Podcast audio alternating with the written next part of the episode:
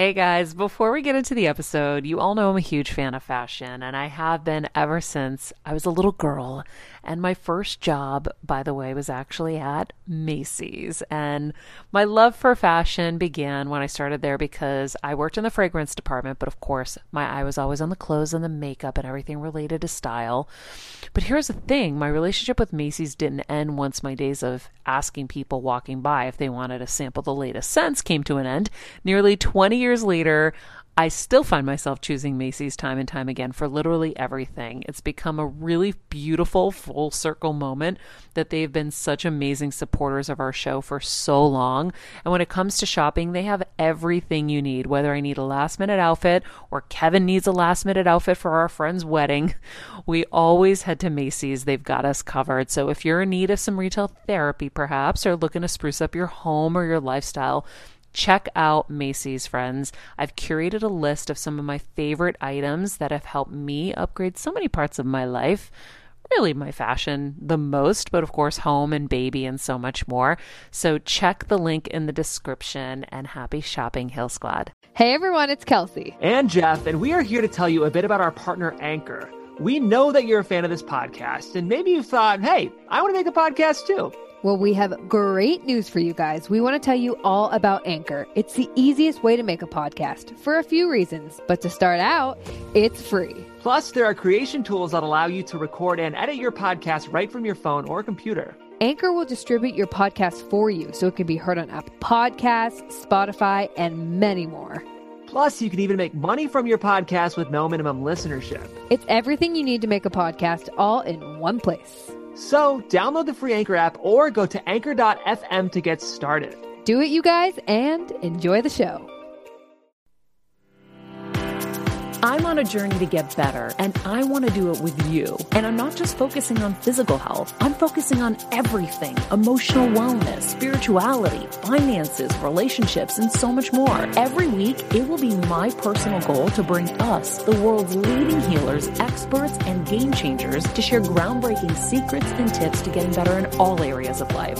Getting better isn't easy, but it's a whole lot easier when we can do it together. Welcome to Better Together with me, Hello, everybody. Welcome to Better Together. When you know better, you get better. It is Tuesday, October 6th, 2020. Our quote of the day comes from our guest today. It's easy to be liked by strangers. It's very hard to be loved and connected to the people in your home when you're always bringing them your most exhausted self and resenting the fact that the scraps you're giving them aren't cutting it. Ooh!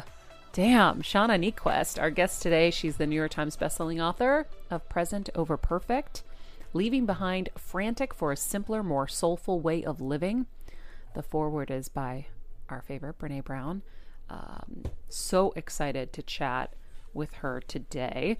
Um, in the meantime, thank you guys for joining us. As always, if you haven't clips, clicked subscribe on YouTube, please help us and help yourself so you can get all the notifications so you never miss an incredible episode.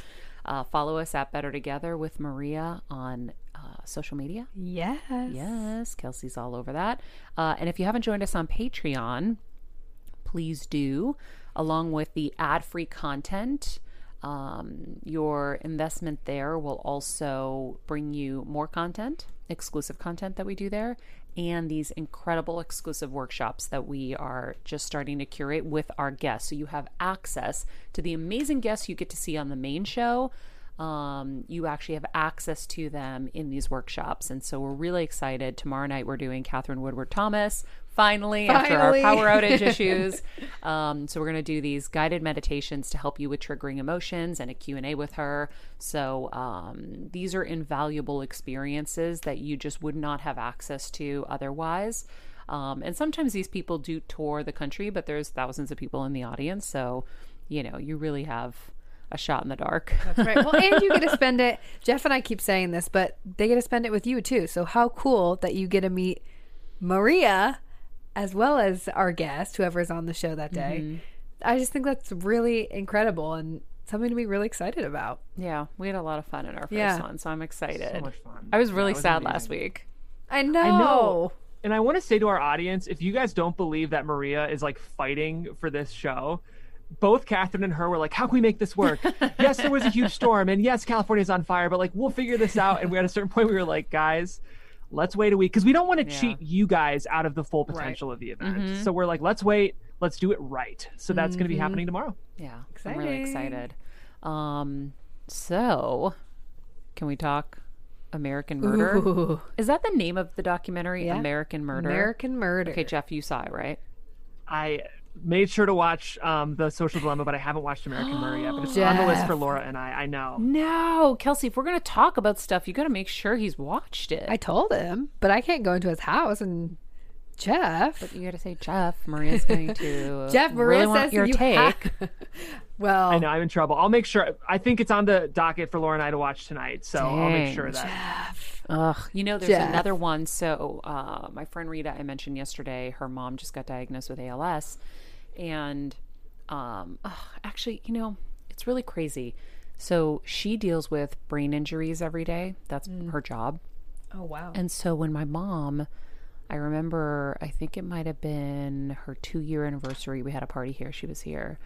And I was really frustrated and I was really just so sad and there were certain like behavioral things my mom was doing and i was just so confused and it was not her. Mm. And she just kept saying to me she's like maria she's not doing this on purpose. She doesn't know. She would never do this to you guys. You i i know your mom from growing up and you know your mom and she would never. And i'm like but she knows what she's doing. And when you're dealing with the brain it's so confusing you guys. It is really such a mind f yeah. right? Because you watch them and mm. you know they know what they're doing but then so then your rational brain is like oh my god she's doing this on purpose Right. right Right. so I remember her, and I try to carry that through this journey when she told me that. So I just saw her the this past weekend, and we were talking about her mom, and she was like, "Maria, when I think of like the worst things I deal with, it's like ALS and brain cancer are the worst, right?" Mm. She's like, "And we're mm-hmm. just the unlucky ones that are having to deal with this." And we were talking about uh, she mentioned this thing called like impulsive impulsive um, behavior or impulsive something. And she said there are people with these different diseases where they can't even control their actions right? Like i know parkinson's like we know because michael j. Fox has been so right. gracious to share his journey with us right? So there's impulsive behaviors. Mm-hmm. and so it clicked with me in that moment. Oh my god that's why my mom gets up when she knows she's going to fall and so the last time she fell, Kevin said to her, he goes, Lisa, I don't know why you keep doing this. And she goes, I don't know why I keep doing this to myself, Kevin. I do. I know better. Wow. And so I was like, well, if you know better, do better, mom. come on, mom. if you know better, get better. But now I understand. wow. And that's why conversations with people outside of your circle sometimes are so like Rita and I are friends, but we don't talk mm, often. Like we talk mm-hmm. through another friend and and it was so great that she shared that with me because now I understand it's like this tick, right? So mm. she doesn't know better, really. Like she can't she can't control the can't tick control in a it, right. sense, right? So when she would walk to the bathroom, she would detour all the time and start like wiping the counters with her hands Mm. and turning the sink mm. on and doing all these things. So that's her old body and brain remembering what she would do back then, Right. like when she was able and Right. not having brain injuries, let's say. And so we would be like, Mom, we're going to the bathroom. You don't have to clean the counter. Like, don't worry about that. But our rational brains couldn't programmed. understand why mm-hmm. she was doing that. We would get frustrated. When you're on the go 24 7 like me, guys, finding ways to make life easier is so important for my health and sanity. and that's exactly what my friends at Macy's do for me. From working there as a teenager to now going to them for so many of my daily essentials, it's been my go to for so many years. And having everything in one place is such a time saver for me. With being a first time mom, for a while now, as you know. I've had plenty of those, and being able to rely on them for all the things has been amazing. Plus, having everything in one place has made being a new mom just a little bit easier for me. So I know we're all focusing on our families, our health, hopefully, our jobs, and everything in between, but It's time to make your life a little easier, and to help you out, I've curated all of my essentials from Macy's for you and the whole fam. All the details are in the show notes below, or you can just click the link in the description to get your hands on them too. I have some new picks on there this little bomber jacket, this little black dress. You're gonna love it. So now, and like, you know, we'll all kind of look at her and we're like, we know she knows what she's doing. Why is she doing this? Why is she making us suffer? Mm. But she can't. Yeah. And so now I know better. I can do better and I can have more patience in these moments. Um, and I say that in case anybody else is dealing with anything like that out there, especially with the brain, because it is so challenging, even with all the research, all the work I do, all the studying. I never saw that. I never heard that. And no doctor has ever brought that up to me, right? Yeah. Because they're not dealing with them on that level. So, like, Rita's dealing with them in the physical therapy level, so she gets to see all these things in a different way. So, it's been really fascinating. Anyhow, there was a whole point to what I was talking about um, with her mom and the ALS. Oh, she we were talking about this conversation, and she brought that up. I think that's really why I detoured into this. I like You know, it when I think about your mom, Maria, I know you and Kevin are planning on eventually having a family of your own, and it's Mm-hmm. going to make you such a better mom because really you've had to become the your true. Mm-hmm. mom to your own mom and like dealing with the frustrations and having that empathy of you know maybe she quote disobeyed in this moment but there's a greater reason Mm. I feel like those tools are going to be so valuable when you parent I hope so, so. true. But you know, it was funny. We also were talking, Rita and I, when you're first generation, you're always the parent.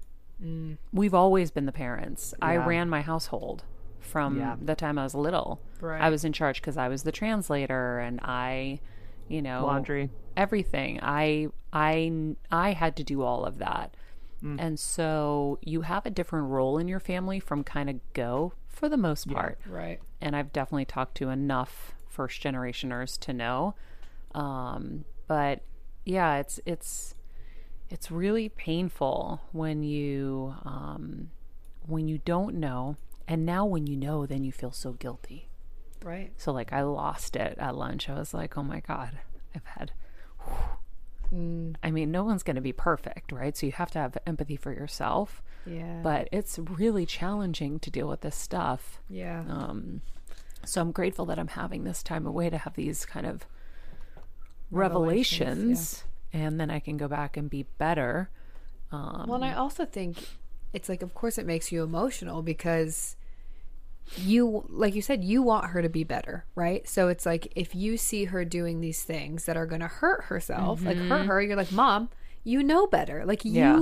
you know better than this. yeah, So, but you can't help it. but you can't help it, yeah, right? So Yeah. it's like, don't beat yourself up because you want what's best for her. I mean, mm-hmm. it's all a learning. The other thing that's interesting too for anybody who's a caretaker out there is, and the reason why you need to get some distance at times is so that you can have these kind of breakthroughs. So, mm. um, I'll give you them as often as I can. But one of the things that I've noticed too is there's a gap between what I want from her, for her, and where she's at always. Mm. So I'm always trying to hang on to like I was trying to hang on to her mobility. Mom, please, you got to keep moving. If you stop moving, you're not going to be able to move anymore. Okay, Maria. And then she wouldn't. I'm like, "Mom." And I would do everything I could. I would try to bribe her, whatever it took. Mom, please, you've got to keep moving instead of seeing her for where she's at. Mm. So what I've realized is there is that gap.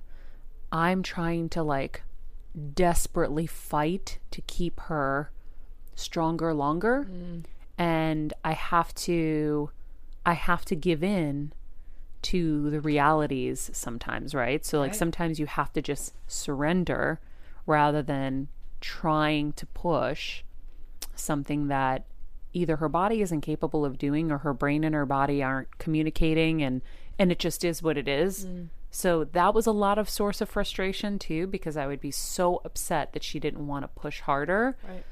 Cuz I know what's coming if she doesn't, right? Right. And her brain maybe she doesn't get it.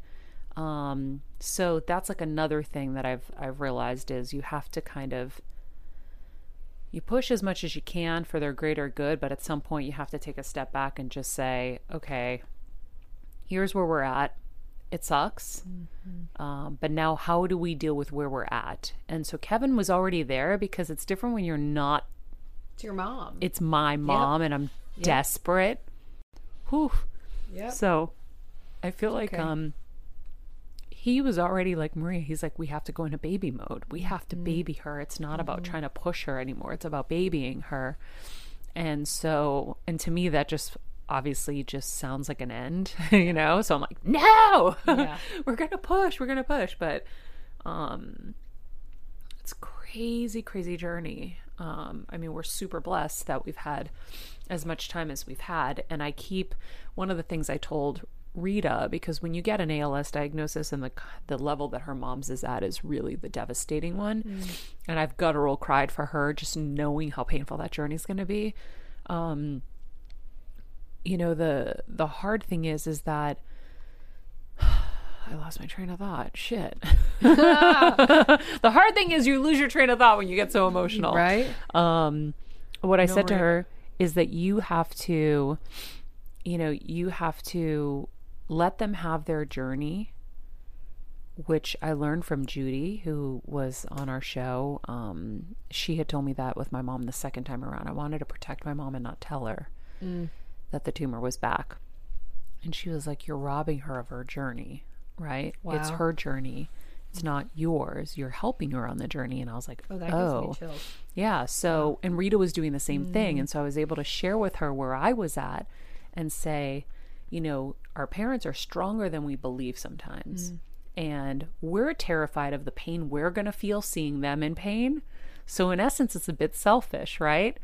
And and I've done it. I did. I've at moments I've I've not been super 100% honest to protect them. But at the same time, who are you doing it for? You're doing it for, you Yep. just as much as you're doing it for them. And really, if something's to happen, you want them to have the journey the way they wanted it, to go where they wanted to go, to see who they wanted to see, say what they wanted to say. So I was able to kind of help her through that. So it's been interesting. Like, we're both kind of helping each other mm. Because she's giving me these like eye opening kind of moments where I get to see things through a different lens. And then I'm able to share because I'm ahead of the curve because I've been dealing with this for so long. I said, You have to start preparing to be mourning her while she's alive. Mm. That was a big thing that hit me maybe in the beginning of COVID or something. I, or so, at some point recently, Kevin was like, Maria, you're devastated because you're mourning her while she's alive. It's a slow mourning. And you're like, Oh, okay, that's why I'm so down. I didn't I didn't get Right. it. And then the last thing I said was you have to love yourself and take care of yourself as well. Obviously, I've talked about caretakers getting sick, taking care of the sick, but the example isn't just how you're going to deal with crisis, right? Like I decided to choose laughter and humor for my brain tumor journey, right? It's not just how I'm going to deal with it. It's how, you know, it's like for for let's say like my friend, it's not just how her mom's going to handle it, it's how she's going to handle taking care of her but also loving herself too mm. and not self-destructing because what I I see so many people do is self-destruct and and just let themselves go in the name of I'm taking care of someone. Right. And that's not the right thing to do either, right? And that person wouldn't want that either. Yeah. So I said the true lesson is in how are you going to handle this journey and set the example for people around you? Are you going to let yourself run into the ground and show people that that's the way you do it? Mm. Or are you going to show that you have compassion and love for yourself too? Mm. Just like the patient you're taking care of. Ooh. Yeah. so wise. I think, you know, I think that's just so wise, Maria. And the episode I think of that I'm going to prescribe for you, even though it's one of your uh-huh. episodes, is the Elizabeth Gilbert episode. It was one of the first episodes I got to produce with this team. And I don't know if you remember, Elizabeth Gilbert, widely celebrated thought leader, author of Eat, Pray, Love, had to watch her own partner slowly die. Mm-hmm. And she said, like, I'm the celebrated lecturer, a beloved New York Times bestselling author, and I'm a pretty bad caretaker. And I learned so much about caretaking through this. And I just think what you're saying is really wise and echoing a lot of what she said in that episode as well. So uh, just having grace with the person and having grace with yourself mm-hmm. is just going to make the journey easier. And I think you should go back and listen to that episode. I will. Oh. I will. Absolutely. I'll I listen think, with uh, you. Yeah, it's just important stuff, and people don't talk about any of mm-hmm. this stuff. And people don't talk about, like we said in one of the episodes recently, how to show up for people who are in crisis. Yeah. Right. And you know, it's it's always so interesting when people are like, you know, family will be there, family will be there, and you're like, okay, cool. Mm-hmm. Need you. Need you. Hello. Yeah. Hello. Can. Hi. Yeah. It, and you're not even asking for a lot, but no. it's like, it's really hard on this end, but then on their end, I get it. People can't get out of their own way. Yeah. Everyone is dealing with their own messes, whatever their messes are. So it's yeah. super hard. So it's like, uh, so you're lucky if you have one or two people in your life that are just like my cousin Nikki's amazing. She comes down, she'll take my parents out, she'll bring them lunch, she'll bring them food, flowers, gifts, like the whole thing. Like she goes over and above to let them know that they're not alone and they're loved and they're special. Like, you know, all those things. And so you know, if you have one, great, be gracious, uh, grateful, and if you've got more than one, then man, you've really won. I feel like. Yeah. Well said. Yeah. So, all right. Let's get to our conversation Yay. with Shauna Niequist. She is a best selling author, lecturer, and thought leader in contemporary Christianity and spirituality. She has shared the stage with so many impressive peers like Oprah, Brene Brown, who we are desperately trying to get on the show. Uh, former guest of ours who we love, Glennon Doyle. Speaking of Glennon, she cried tears of relief while reading Shauna's most recent book, Present Over Perfect, which stresses the importance of leaving behind perfection to embrace the simple beauty uh, of of to embrace the simple the beauty of simply being alive. Damn, I've like lost my train of thought. Right here and right now. Um, so everybody, welcome Shauna to the show. How are you? Hey. All right, friends, let's talk about something we all do. Snack. Trust me, I've definitely overindulged in the past, but as you know, I am focused on my health these days. And I think I found the healthier snack that you don't have to lose out on the flavor. And it's definitely become my go to. It first came into the house because of Kevin. He was obsessed with wonderful pistachios. And then I got addicted. And now it's in my travel bag. I don't leave home without it. It's in our glove compartments because they don't melt. Right now, my favorite flavor is the sweet chili flavor. It feels like some of the naughtier kind of snacks I used to use where I used to lick my fingers after. Now I lick them and I feel safer.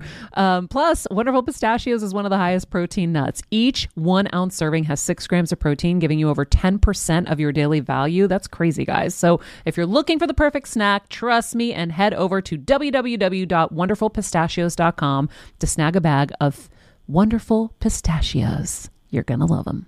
Thanks for having me. Of this course. I'm so excited to talk to you. I feel like um, we should probably start with your story that got you to uh, presence in your own life. And obviously now you're, you know, sharing it with everybody else. Uh, there was a season several years ago where I think like if you and I had gone out for coffee and you would have and you would have asked me what really matters to you most, I would have said, "Oh, you know, obviously my faith, my family, my marriage, my kids, um, really being deeply connected to the people I love, making memories. I would have told you all of these things, but if you looked at the actual day to day of my life, I think you would have seen that what mattered to me essentially was like work and hustling and running errands and being busy all the time to reach some sort of imaginary place where I finally had done enough Mm. I pushed myself for so many years um, for all sorts of reasons. And then I got to a point where I said, wait a minute, my life doesn't actually match my values anymore. And I'm not the person I want to be. Mm. And I need to make some changes. So, how did you get to that place? Because for me, it was a brain tumor. You know, I think uh, uh obviously there are invitations all around us. Mm-hmm. And something like a brain tumor is such a, a dramatic invitation. And I'm so glad that you're doing well and that your health is thriving. And um, what an enormous thing to enter someone's life. Um, I had nothing so dramatic. Um, I I feel like there were just little whispers everywhere, you know, but I didn't listen to them mm-hmm. because I was too busy. So I didn't listen to the whispers, and then I didn't listen to like the regular voice, and then I didn't listen to the shouting, and then I didn't listen to the screaming, and then uh, I finally started to pay attention when it was like I couldn't hear or feel anything. Mm. I was so exhausted and so kind of burned out on such a deep level that it felt like I was watching my actual life from behind a thick pane of glass. Does that make sense? Yeah. Wow. That is such a great description. You know, we get so wrapped up in the rat race of life, right? And especially as women, we have to be everything to everyone and we're nothing to ourselves. And I feel like it really is just about our to-do list every day. It's like we got to get it done. We got to get it done. And are you are you helping me get done, honey? No. Okay, now we're gonna have, you know stressful moments with each other because I got to get it done. Why aren't you wanting to get it done? Because we're obviously very different. Um, and and yeah, I talk about it all the time. I was moving so lightning fast that I wasn't hearing any of the whispers, screams, punches to the face, kicks to the gut until you know, God was like, okay, let me body slam you with a brain tumor and let's shut this down because you have a journey you need to go on and you're not listening.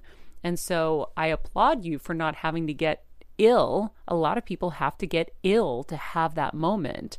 Um, so, at what point and how were you able to realize that your life didn't align with your values? Because I think that's so fascinating to look at it like that. I think um, I started to really. I mean, you notice anything you. A friend of mine, a mentor of mine, who's so wise, always says that none of us, well, very rarely, do you change your life until the pain level gets high enough. Mm-hmm.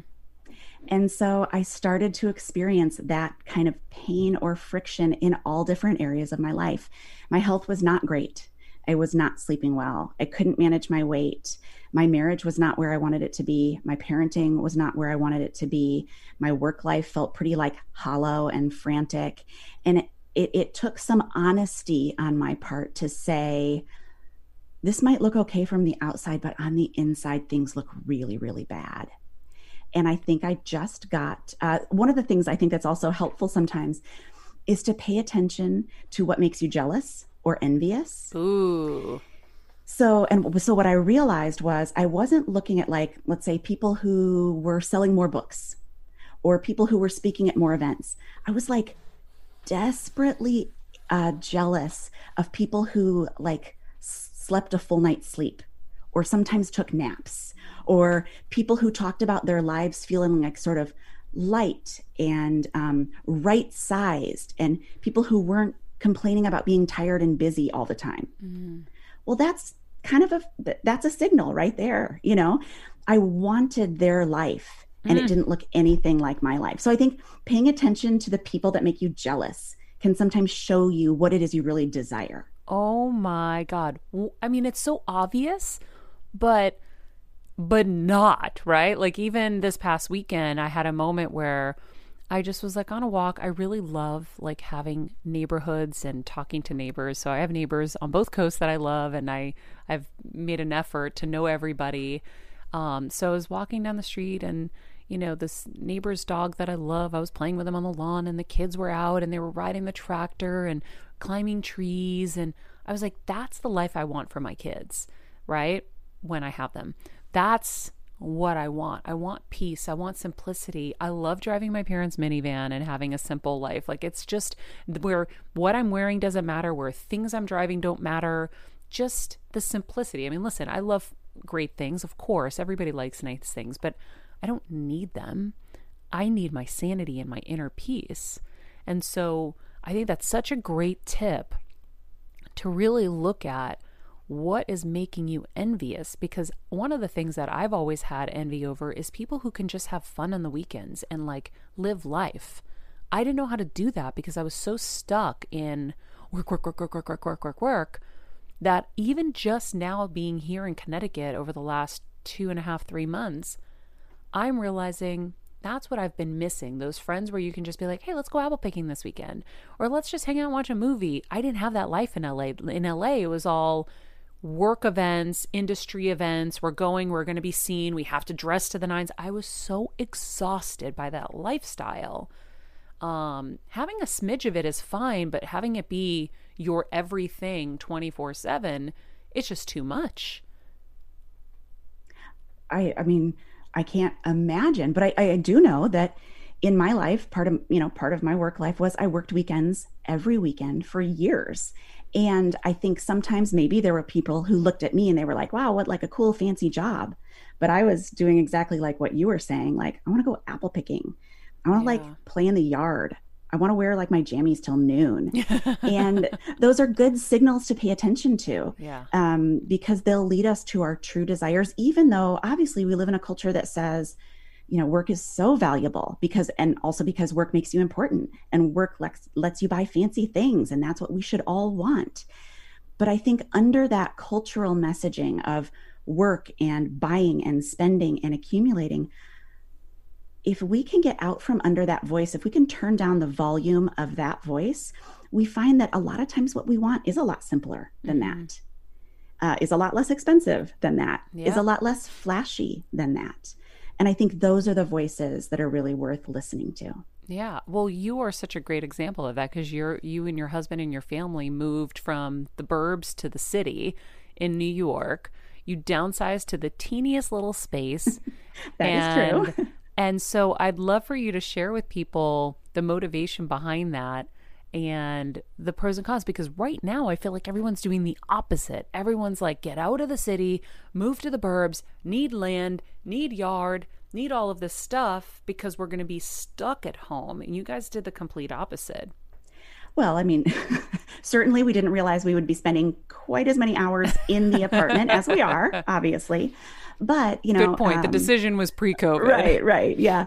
Um, sometimes when people ask, like, what on earth are you doing here? Like, why did you move to New York when you were like 42 years old? And sometimes the way I explain it is I moved for love um, because my husband uh, has been wanting to move for 10 years. We both grew up in the same hometown, lived in the same hometown for a long time. And for the last 10 years, every year he asked me, Is this our year for an adventure? Is this our year for an adventure? And every year I was like, Do you mean a trip? And he was like, I don't. You're like, please, like dear trips. God, mean a trip. right. I'll even do two. totally. And I love to travel. So that part always felt fun. But I really, I, I think I had a pretty deeply embedded idea of what our future was going to look like. And it was going to be in our hometown with our extended family, with our old friends. Um, I, like I thought I knew what the future looked like. And right, famous last words. Um, he kept saying, I think there's another way for us to live. And I think it's more about creativity and simplicity. I think we want to be in a really arts oriented place. Um, I want to raise our kids in a really diverse environment.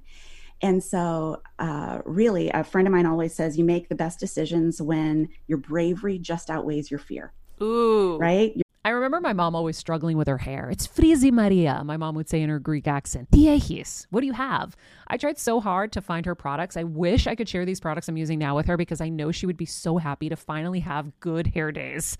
I've always believed that hair is a woman's best accessory, and with Ouai's new anti frizz cream, you can ensure that your hair always looks its best without the frizz stealing the spotlight. It's a lightweight cream that not only provides immediate frizz control, but also helps prevent heat damage. And get this, it lasts up to 72 hours. That's three whole days of frizz free, gorgeous hair. Ouai seriously has some of my favorite products for taming the frizz. Pro tip one of my biggest discoveries is using the Ouai hair oil on the ends of my hair before I dry it. Let me tell you, it's a game changer. Once it's dry, my hair looks so smooth and polished, I don't even need to do anything else. It is incredible. I love it. Frizz free, up your schedule with Ouai. Go to the Ouai T H E O U A I dot com and enter the promo code Heal Squad for 15% off any product. That's the Ouai, T H E O U A I dot com, promo code Heal Squad. Trust me, you won't regret it. You're afraid, and then all of a sudden you just get like a little, just enough bravery to kind of make the move.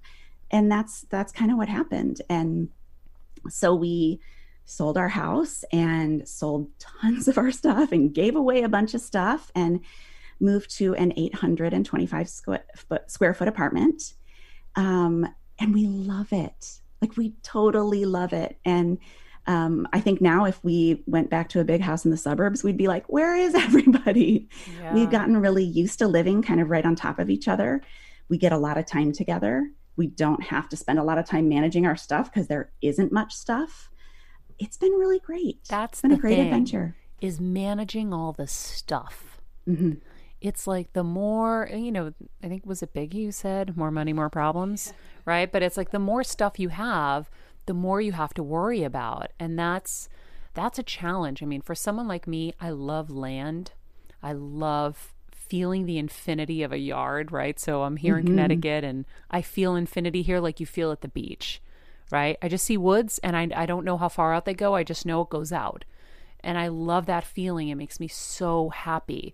But I also really envy people who live in small condos where you take the Swiffer and you're done in five minutes and your life is just so simple that you can just focus on everything your heart desires rather than okay i got the plumber coming today. I got the electrician coming tomorrow. Shit this broke that broke. Gotta get the lawn mowed. I gotta do this i gotta do that. And you're like ah it's such a conflicting thing. And so maybe it's the gemini in me that wants both things. But um, i think there will be a time where i will do the same.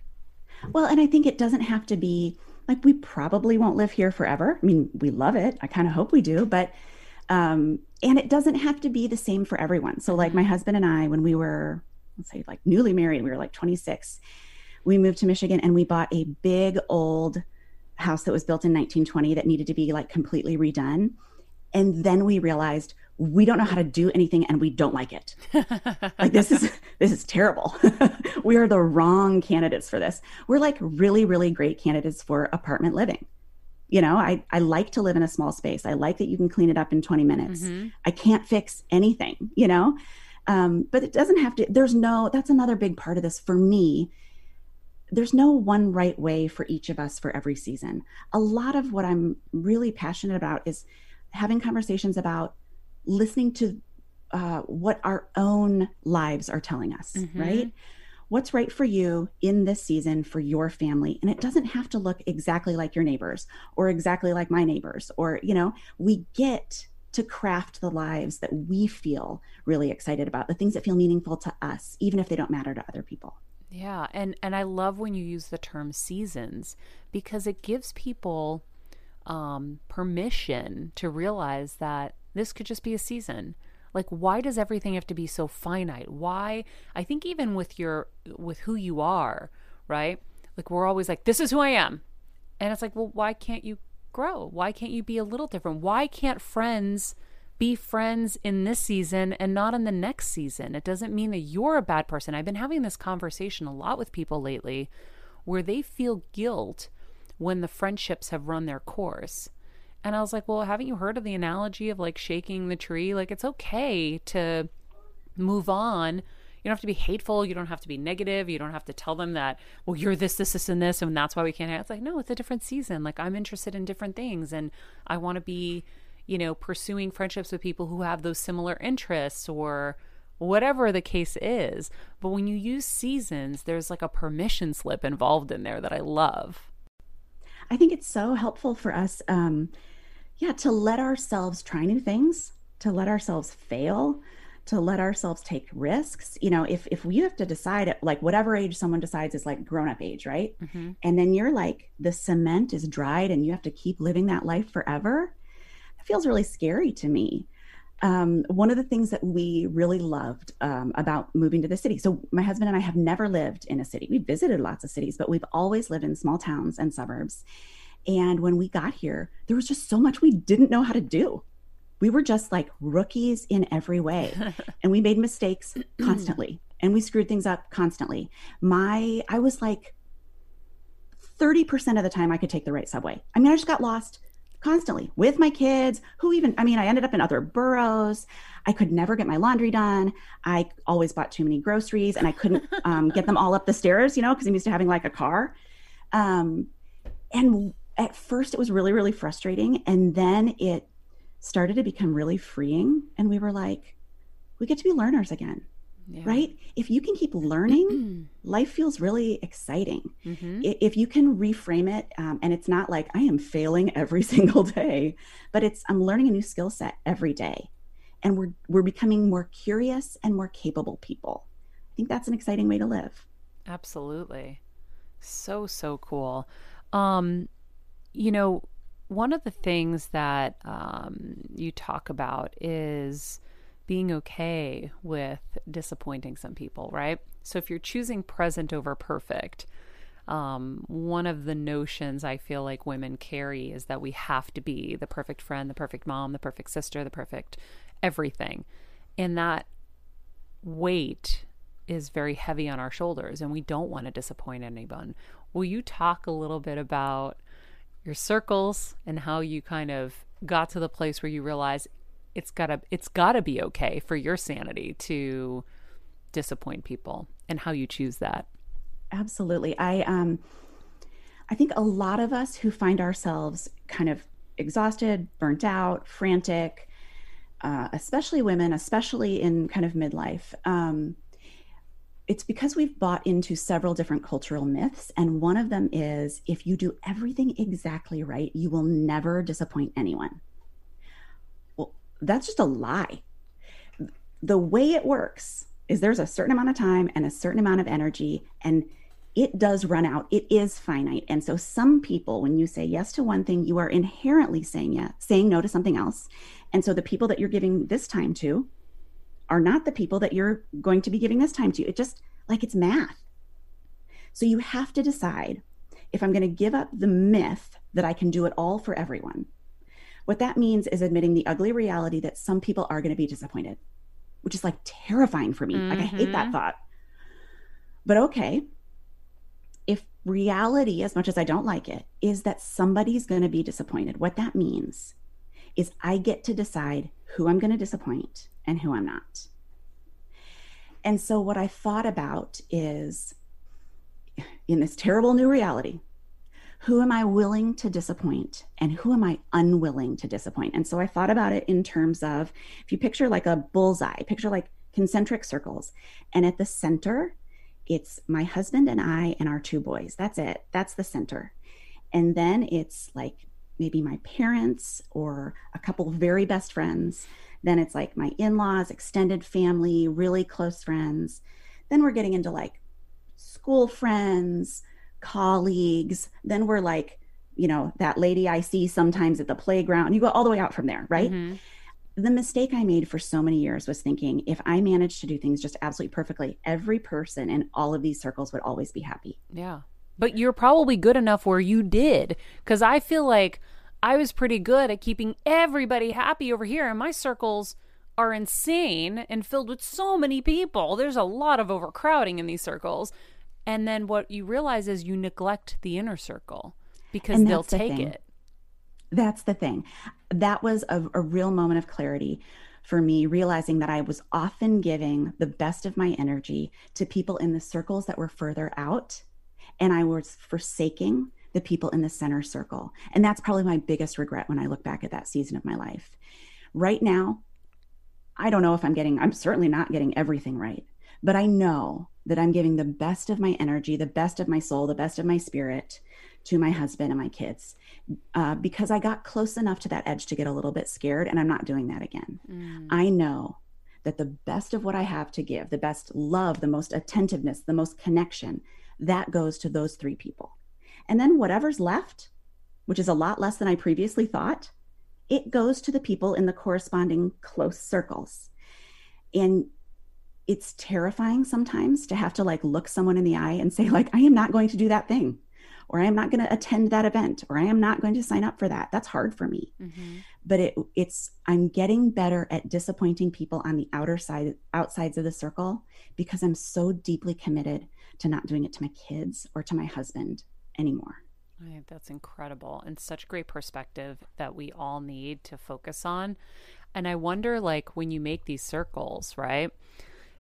As a first time mom with a baby, I'm always on the go, whether it's running errands, getting my coffee, going to doctor's appointments, or just spending quality time with little Athena. And that's why I rely on wonderful pistachios to keep me fueled and ready for anything, no matter where I am. Kevin even keeps a bag stashed in the nursery. you know, for the nighttime hunger moments. Wonderful Pistachios comes in a variety of flavors and sizes, making them the perfect snack to have literally any time, whether I'm enjoying them during a quick break in between taping this show or I'm on the go and it's in the diaper bag. I do carry it in my travel bag and they're in my car. At this point, when I'm leaving the house, I think keys, wallet, wonderful pistachios. Bonus Wonderful Pistachios is one of the highest protein nuts with six grams of protein in every one ounce serving.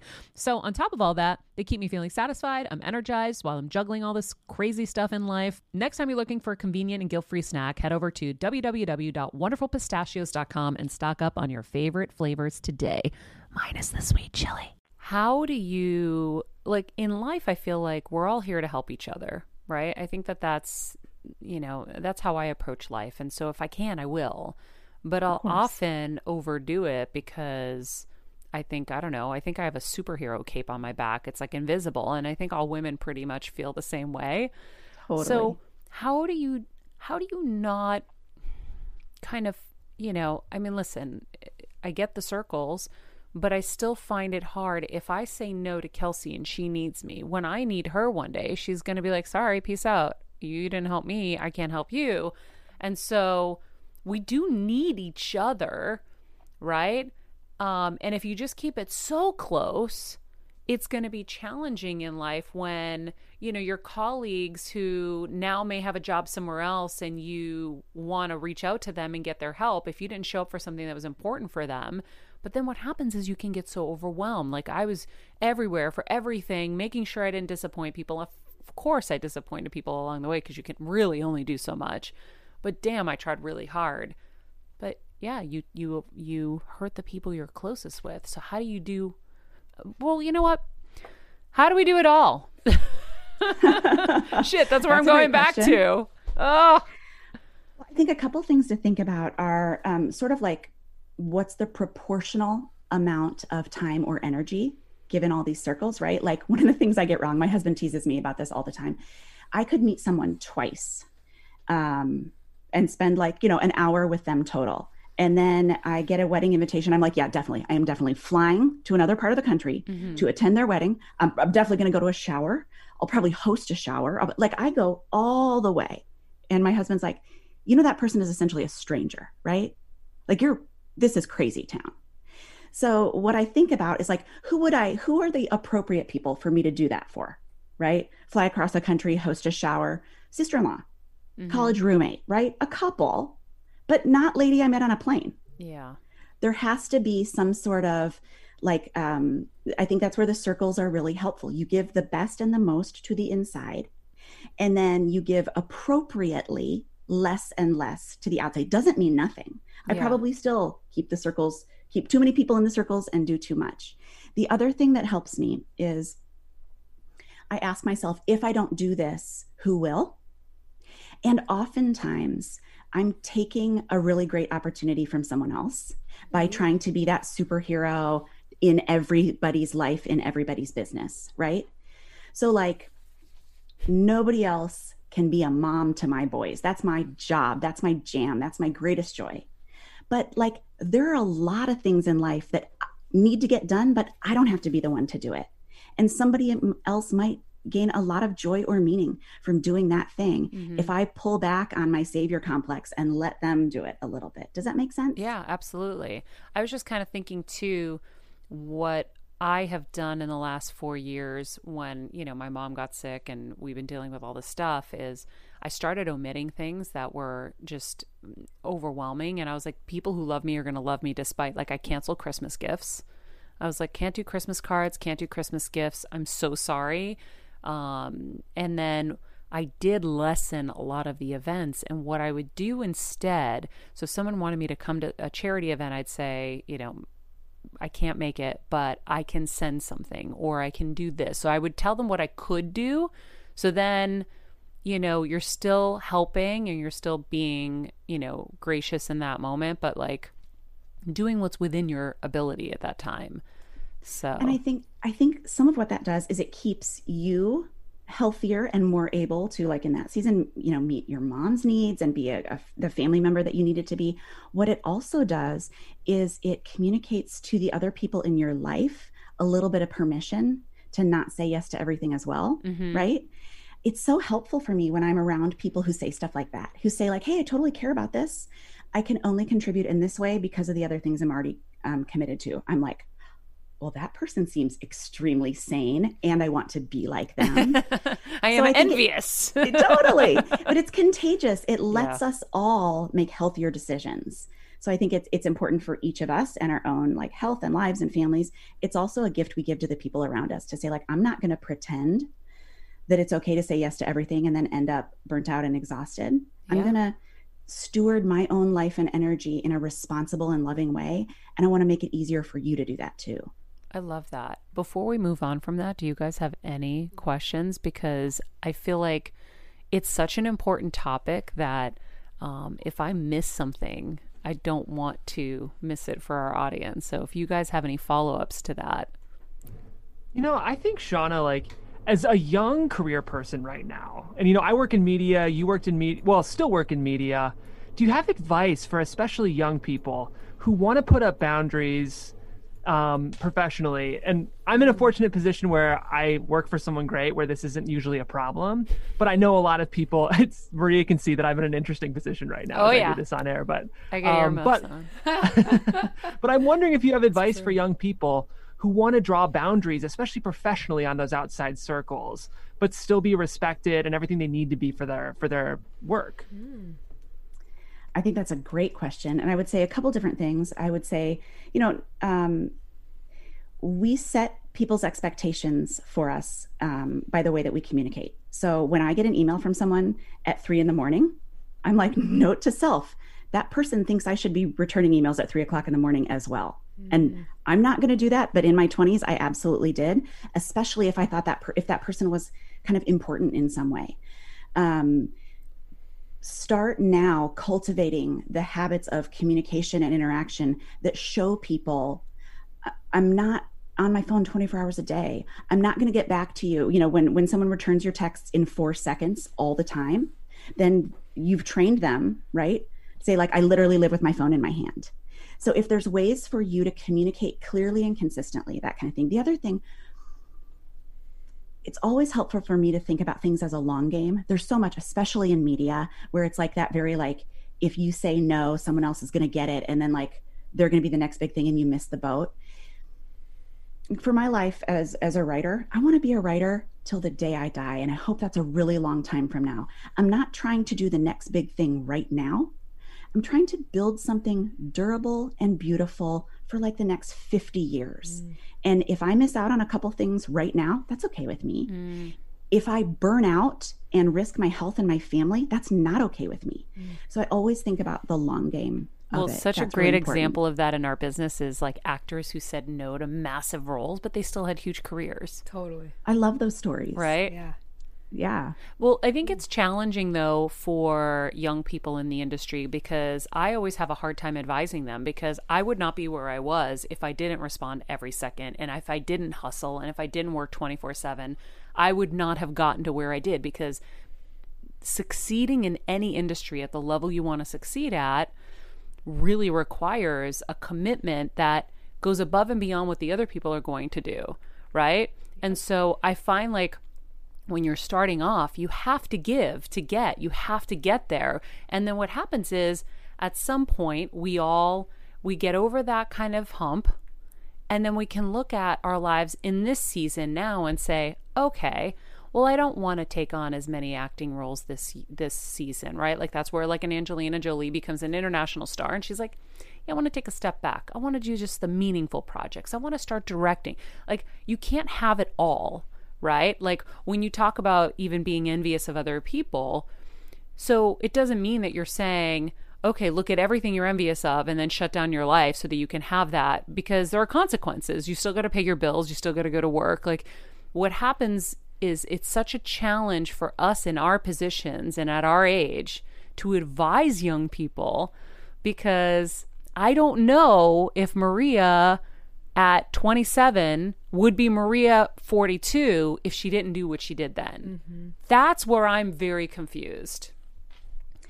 I, I, totally get what you're saying. Absolutely. And I've had people say that, like, you know, like, how lovely of for you to say now you're going to slow everything down. Yeah. Now that you've got a nice established relationship with a publisher, now that you've got a nice contract, absolutely, I totally get that.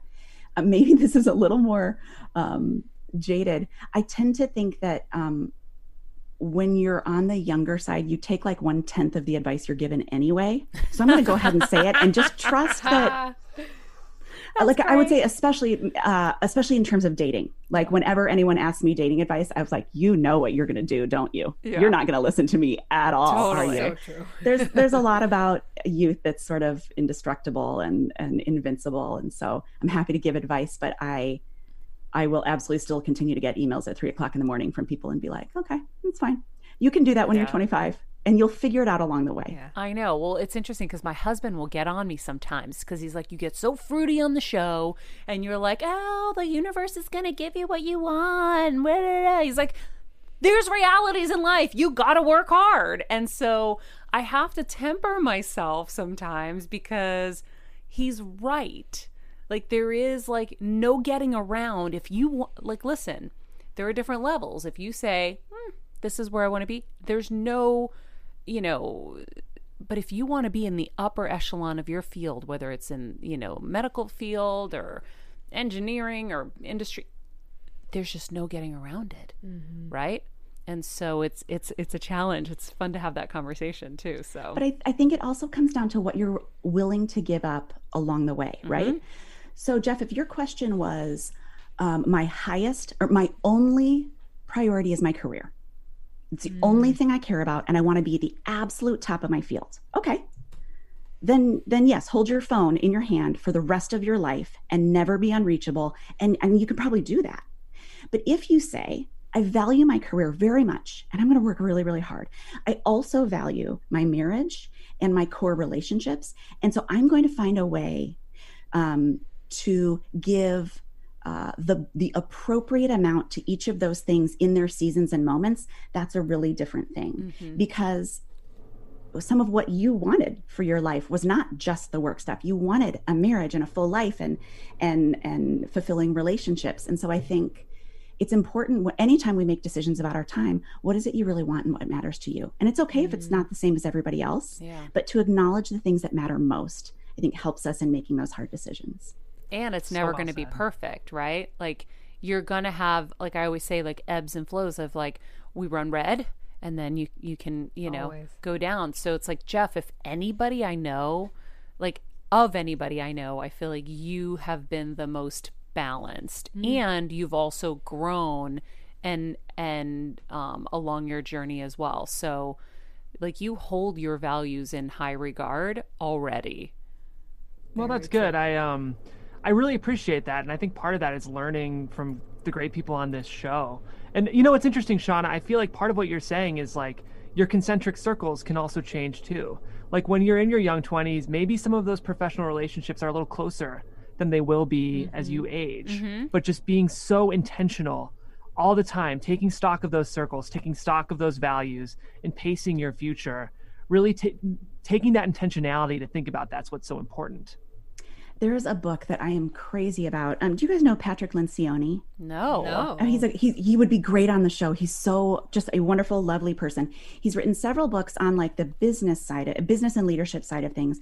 But then he wrote a, a book about, and of course I don't know the title off the top of my head, but it's something like the five questions every family should answer, or that. But it, essentially, there's this funny story that he tells that he's big into like what are your priorities for your team? What are the goals that your team wants to meet in this quarter? what are the you know whatever he's really good at that on a business level and then his wife said to him at a certain point if we ran if you ran your business the way we run this family you'd be out of business in in quarter one or something like that and he realized that he didn't have the same kind of plan and strategy and and value process for their family life that he had for his business life. And so they applied these principles to their family life and it was so great and i would totally recommend it. But one of the things they talk about is understanding what this particular season is about and therefore not about. So like when i say i don't reply to emails at three o'clock in the morning well i absolutely do if it's the week of a book release. Yes of course i do. Mm. um, but I absolutely don't if in the seasons when I had a newborn and that was the most important thing in my life. And so I think it's it's really good to get clear on what matters most in this season and to let it shift to give the best of what you have for the particular thing that you're working toward right then. That is perfect. Even though we're not aiming for perfect, but I think that is such a great way to explain that. Mm-hmm. Ugh, drop the mic. I have a quick question, Shauna. Mm-hmm. How how many okay. If you have a ton of things you value, what would you say is like the perfect amount, right? Because I feel like if you have four or five things, I'm like, I love this, I value this, I value this. You can't do it all, right? And I feel like you two were both talking about this at the beginning, being a female. It's like, no, we can. We have to do it all. How do you go about like s- being selective with your values? It's a great question. Um, and I would I would say uh, pay attention uh, uh, pay attention to a couple things, right? Pay attention to your own jealousy and desire. Um, one thing that helped me many years ago uh, was making a list, uh, sort of in the opposite direction of things that for this particular season I don't do. Like I just, you know, I wanted to do 1 million different things and I had to just say, I just had to draw some lines. Here's what I don't do. And when I looked at that list, it gave me a little freedom to say, I'm, I'm acknowledging that I am not going to get everything done in this season. Um, and I'm going to let myself be okay with that. Um, and it sounded like a little bit of a silly list, but like in this season right now, I don't do any sort of like formal cardio or weightlifting. And I just figure like walking around New York City and getting my groceries up the stairs is going to have to be enough for now. And maybe in another season, I'll do that in a really specific way. For a long time, I had a very strict no baking policy. I don't know how to do it. I'm not good at science. I mess it up all the time. I don't have the time and mental space in my life to learn this thing. So until I was like, you know, 40, I never did. And now I have kids and they like to like bake cookies and stuff. And so now I do. But it's okay to say, I also don't make my bed. Like not ever, ever in my life. It looks like a dorm room in here. If you if I turned around the camera, it's like I don't even know. Oh no, do I it. got Kelsey cheering over here. I'm trying to get her to make her bed. I'm like Kelsey, you got to make your bed. Your life will be so much happier. I totally get it. I people do it, people love it. It makes them feel good about their day. It categorically categorically doesn't matter to me. If I make my bed or don't make my bed, it doesn't make me feel better about anything in the world. so I just don't. Oh My God, Right there with you. dead. That's hilarious. That's funny. Well, Shauna, this has been such a great conversation. I've gotten so much out of it. Um, I'm feverishly taking notes here. Um, thank you. Thank you so much. I feel like we need to do um, another part to this because there's so much more to get into, um, even with, you know, faith and stuff. So um, hopefully you'll grace us with another presence at some point. Anytime. This has been so fun. It's been my pleasure. Thank you. Thank you so much. Oh my God. I there's so many big aha moments I got to have in this episode that I'm gonna have to listen back to my to the whole thing myself as just a, a listener. Um, so I can't thank you enough. If you guys want to um, get the book, it's called Present Over Perfect. Um, if you want to find more about Shauna, you can hit her website, shaunaniequist.com. We will put that in the summary of this episode, so you can just click. Um, and you can follow her on social media at Shauna Niequist. Thank you so much. Thank you. Have a great day. You too. All right, guys. Holy moly. I mean, there's like so many moments. She's Kelsey's so awesome. never making her bed again. That's No, it. it's- it's so it's over. it's, it's funny that she says that because a lot of things you try and teach me and you have been telling me, I totally get. Like the wiping down my space and this and that. The bed thing, eh, to- I'm the same way. I'm like, and to me, it's like I- the easiest thing. You just pull the corners, boom, done. it's easy, but it's like I never go in there. So like it doesn't even. It, right you really don't go in there. No, I go in there. Yeah, I go into my room a lot. yeah, and I never have been a room person. I don't like going. It's like mm. not my space. So So funny. I know that Okay, was but funny, but that's she's amazing. Stupid She's- shit aside, yeah, yeah, yeah. the the important shit. Um, I feel like like the seasons Oh my and what you do and you don't do. Um, I marked so many things here for social media for you guys, but man, I really was so good. And the way she explained finally kind of that, you know, yes, like in an important moment, she is going to answer that email at three o'clock in the morning. Like, you know, it's like there's no way you can't sometimes, right? And so, um, like right in this season, right now, in this season, I'm checking emails more than I was in my last season. Why? Because there's a few more things happening. And so now I'm having to pay a little bit more attention to it. But I have an email that tells you I'm not checking emails, right? And in this season, I am a little bit more engaged in social media.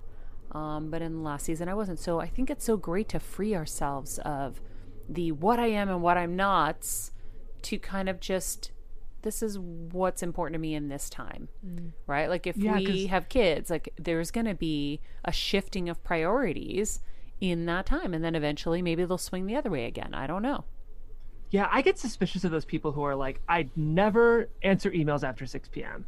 Because, like, I get that maybe, like, most of the time you don't, but to hear the author of the book Present Over Perfect say, like, there might be a week out of the year where I do do that. It's just not my MO. I think that's so important. yeah i think there's like baseline things like baseline boundaries that you have to have in life Yep. and then you choose like she said who you might cross that boundary list for and for what reason right um so i think like i've be- tried to become more intentional about not um not texting people at all hours of the night or whatever like if i get a thought like it's hard i used to just dump it and now i'm like okay i'll just put it in my email and then i'll save it and then i'll send it at a more appropriate time i really am trying to be better at that and that's been a, a little journey for a while now I have to tell you that I love that and I appreciate that because with old bosses, that used to make me so crazy because it would be like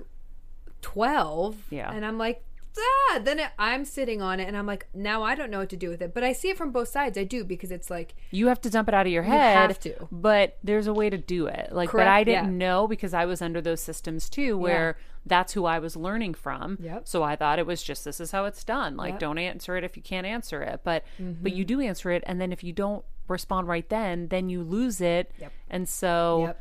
You know now i've become more intentional about how i approach that stuff and Mm-hmm. i think listen we're all on a journey and that's why we're trying to get better every day and so when you know better you do better dang right. and you get better. So that is our show for today. Hope you guys have um, an amazing day. I hope you guys enjoyed this. If it was helpful, share it with some friends. Um, I know this episode was helpful for me, so um, please share it with your friends on social media, email, talk to them about it. Um, I think there's some really important takeaway here for everybody to benefit from. Um, if you liked this episode, check out episode number 117 with Shauna's friend Glennon Doyle, who we love, who also stresses the importance of finding your own way. And later this week, we're going to be featuring award winning TV film actress Brittany Snow and her creative partner to discuss their new mental health initiative, The September Letter, which I am very excited about. So stick with us, guys. We're going to be here every day. Yay. In the meantime, follow us at Shauna Niequist, at Better Together with Maria, at Jeffrey Crane Graham, at Kel Smyer too. And remember, remember, remember, be nice, people, make good choices, and be present.